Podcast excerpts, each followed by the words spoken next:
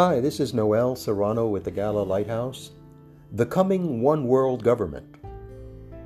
All inhabitants of the earth will worship the beast, all whose names have not been written in the Lamb's book of life, the Lamb who was slain from the creation of the world.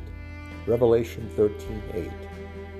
Just before his death, the brilliant physicist Stephen Hawking told an interviewer that the technological revolution threatens the well-being of the entire world and demands a global one-world government.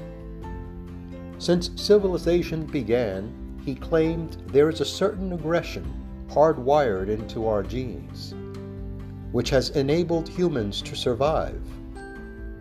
But now technology has advanced to such a place that this aggression may destroy us all, unless we develop, as he put it, some form of world government to keep humanity from annihilating itself.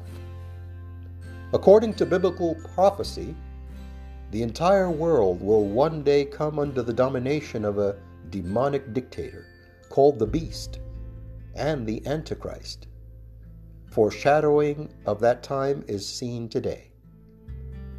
The technological revolution is setting the stage for the fulfillment of all that the Bible predicts. Followers of Christ have front row seats to the unfolding history of the world as we await the return of Jesus Christ. As we observe the signs of the times, let us keep our eyes on the Lamb of God.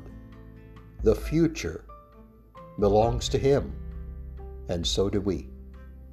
This is Noel Serrano with the Gala Lighthouse. The following has been a presentation of the Gala Foundation.